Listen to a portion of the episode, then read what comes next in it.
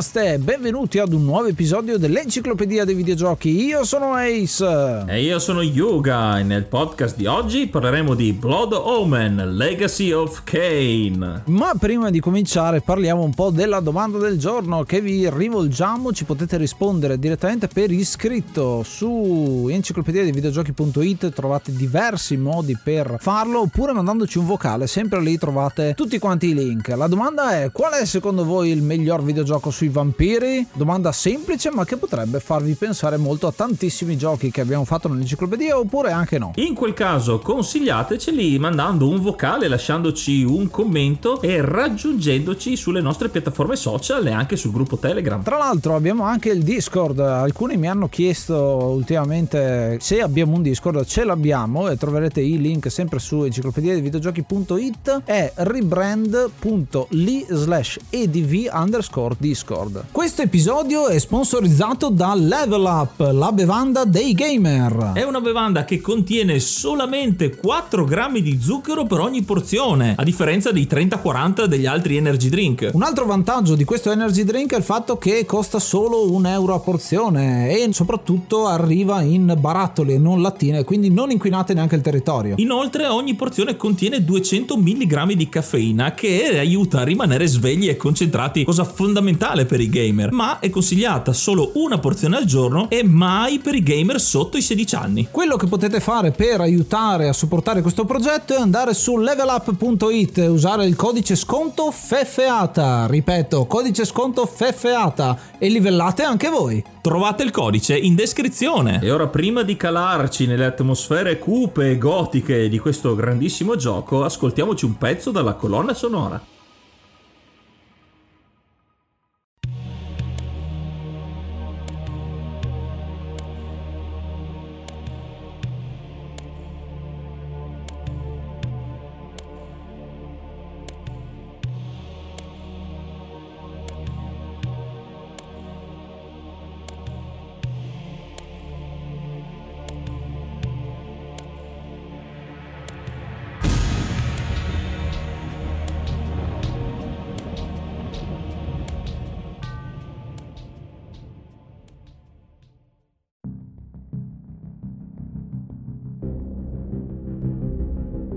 Il gioco di oggi è Blood Omen Legacy of Kane, un gioco del 1996 sviluppato dalla canadese Silicon Knights con l'aiuto, con la partecipazione di Semilogic Entertainment per la versione PC ed è appunto uscito per PlayStation 1 e per sistemi Microsoft, quindi personal computer ed è stata pubblicata da Crystal Dynamics e da Activision per la sua versione PC ed è un action adventure con però molti elementi di altri generi, un po' RPG, un po' open world come vedremo adesso. Uno dei giochi che ci consigliate di più di trattare nell'enciclopedia dei videogiochi è Legacy of Kane Soul River e noi ci siamo chiesti ma ha senso parlare di Soul River senza passare prima per Blood Omen e quindi abbiamo deciso di farlo entrare nell'enciclopedia dei videogiochi perché questo gioco è fondamentale per quello che sarà il futuro di tutta la serie perché fa parte Legacy of Kane di una serie di 5 giochi totali Blood Omen 1 e 2 Soul River 1 e 2 li ho detti in ordine sparso in realtà sono sistemati in un altro modo e poi il capitolo Defiance che sarà l'ultimo che unisce un po' queste due trame ma che non è una vera e propria conclusione purtroppo questa saga ha avuto alti e bassi tante cose dietro le quinte perché già se conoscete Legacy of Kane tramite Soul River vedrete che il developer è diverso perché questo gioco è l'unico che è fatto da Silicon Knight ed è pubblicato da Crystal Dynamics che successivamente diventerà lo stesso sviluppatore magari ne parleremo meglio in seguito quando affronteremo Soul River Survivor, di questa un po' diatriba che c'è dietro le quinte, però Blood Omen è un gioco che nel 96 irrompe in un mondo molto molto particolare per quanto riguarda il genere degli action adventure, che non è ancora così ben sviluppato. Tutto parte dall'idea, dalla visione dei Silicon Knights di creare un gioco dalle grosse ambizioni con un budget molto più alto dei giochi che erano abituati a sviluppare. Per questo c'è la joint venture con Semilogic Entertainment. Vogliono creare un gioco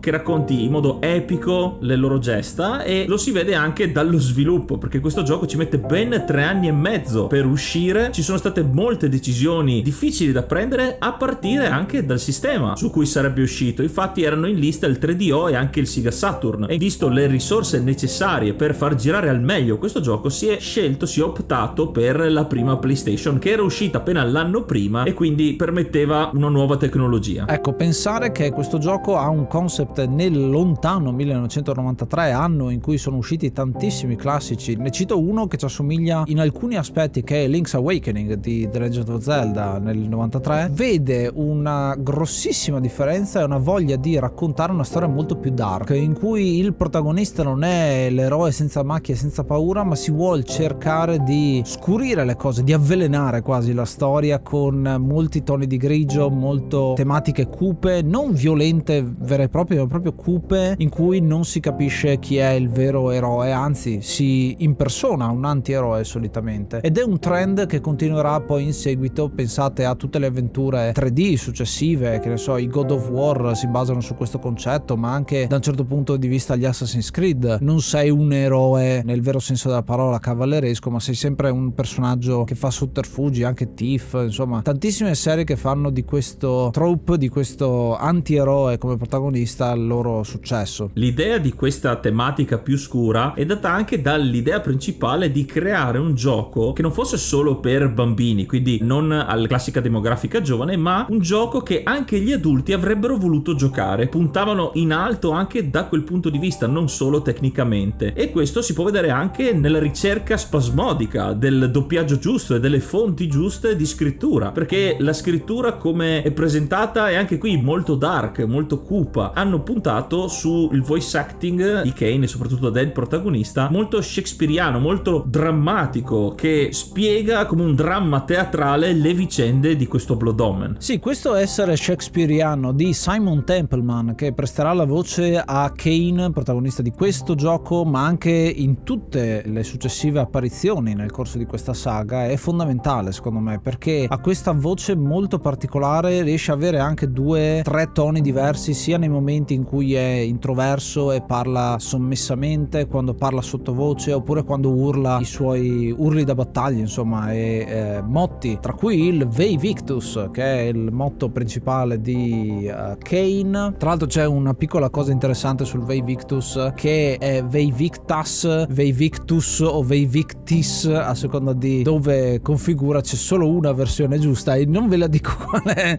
perché così ve la cercate anche voi. No, è una una cosa molto interessante questo motto che vuol dire i conquistati devono soffrire. Quindi già un motto che non è un motto benigno, anzi è una cosa molto di dominazione verso gli altri. E tornando a parlare delle ispirazioni che hanno creato il mondo di Nosgoth, sicuramente c'è I pilastri della terra di Ken Follett come libro, eh, soprattutto per quanto riguarda l'immaginario più che altro del eh, grafico proprio che il libro suscita. C'è la novella Necroscope che magari molti conoscono conoscono un classico del, del, tema dei vampiri, perché in questo gioco ci sono parecchi vampiri affrontati in una maniera molto particolare, e poi anche tutta la serie di libri di Robert Jordan, che è uno scrittore fantasy con questo mondo cavalleresco particolare, che ritroviamo anche qualche influenza poi in Warcraft. Eh, è quel tipo di fantasy con razze diverse a contatto in una maniera abbastanza particolare, senza creare diciamo il mondo di Dungeons and Dragons o che ne so, di Warhammer Summer ad esempio dove c'è un mondo molto esteso qua stiamo parlando di qualcosa su un po' più piccola scala ma che mette più l'accento sulle relazioni tra le singole persone introduco quello che è il gameplay la visuale del gameplay che è una visuale dall'alto per un action adventure con appunto elementi di open world il, il gioco è stato creato in maniera molto libera in modo da permettere l'esplorazione al giocatore non ci sono vie prefissate c'è solo la disponibilità del mondo di gioco che via via che con continueremo, che procederemo con la storia, sbloccherà nuovi elementi, nuove zone. E per farlo c'è un sistema di viaggio veloce, di fast travel, avremo la mappa completa del mondo con i vari checkpoint che potremo selezionare e per raggiungerli partirà una cutscene in CGI come tutte le cutscene del gioco, l'intro e i vari punti nevralgici del gioco dove vedremo il nostro spostamento molto veloce con la telecamera in prima persona per arrivare al punto desiderato. Questa fa parte di una delle trasformazioni del nostro protagonista Kane, che è un vampiro e ha delle trasformazioni molto particolari perché questa è quella in pipistrello più classica che ci permette lo spostamento veloce, ma altre ad esempio più anomale, come ad esempio quella del lupo, che nella mitologia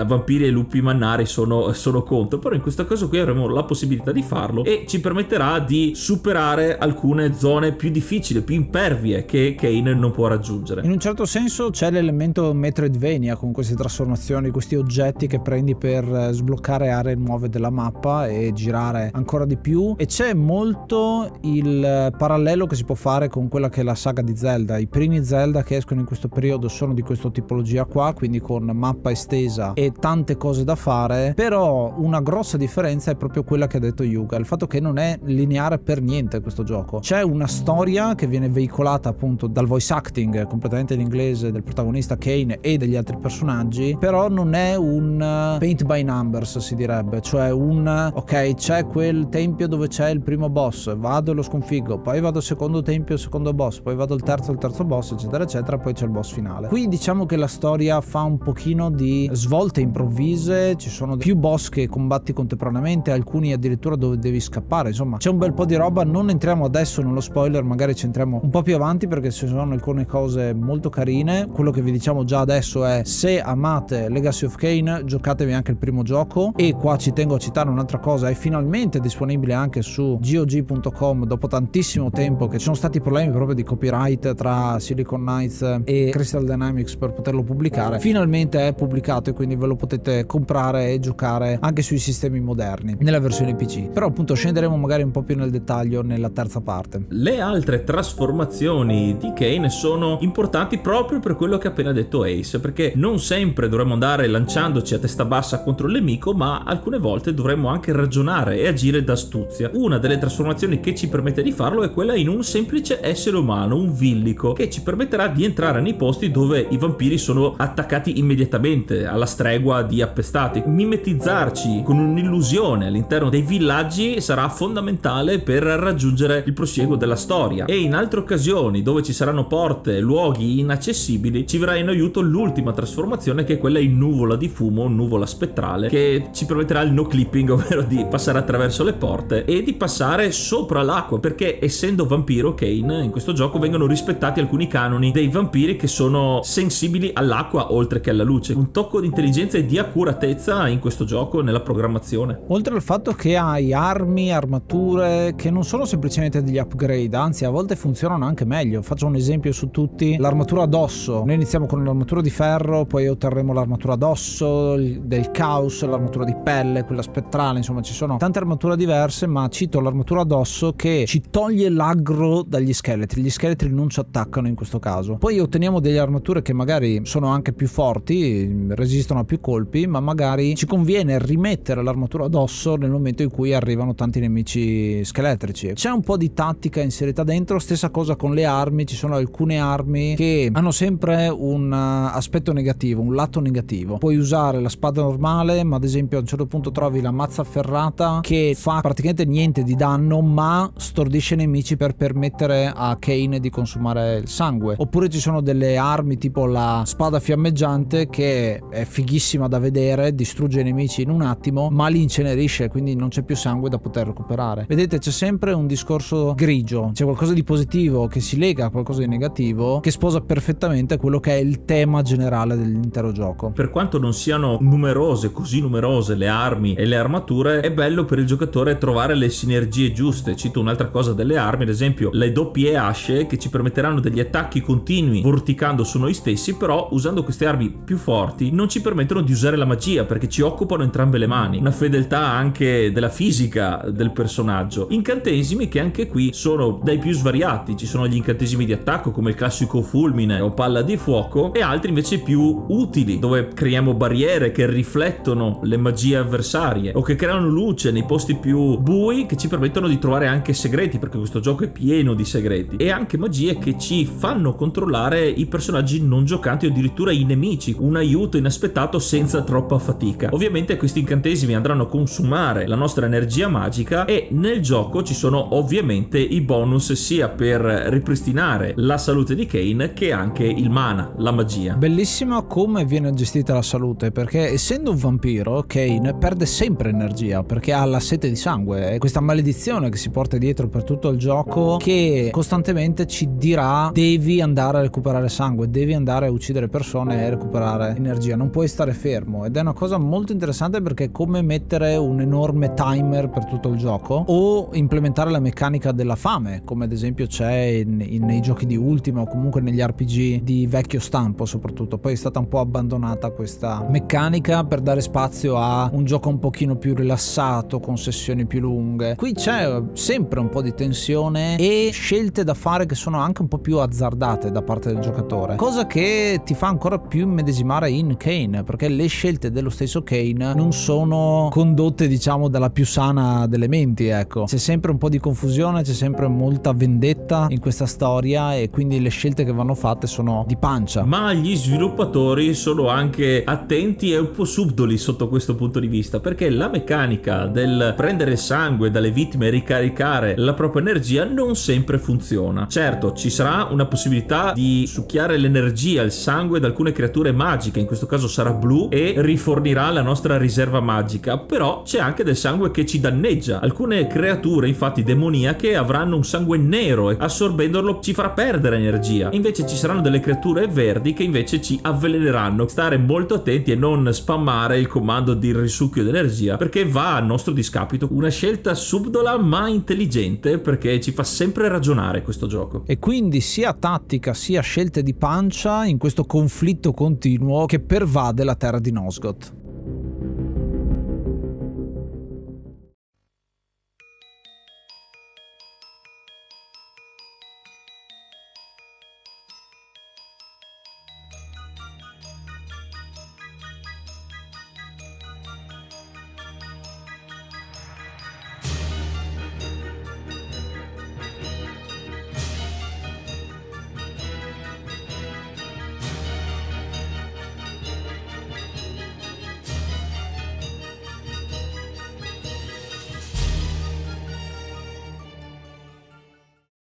Vi ricordiamo che questo episodio dell'Enciclopedia dei Videogiochi è sponsorizzato da Level Up, la bevanda dei gamer. Andate su levelup.it ed usate il nostro codice FFATA per ottenere uno sconto e aiutarci ancora di più a far crescere il nostro progetto. E ora ritorniamo alla puntata.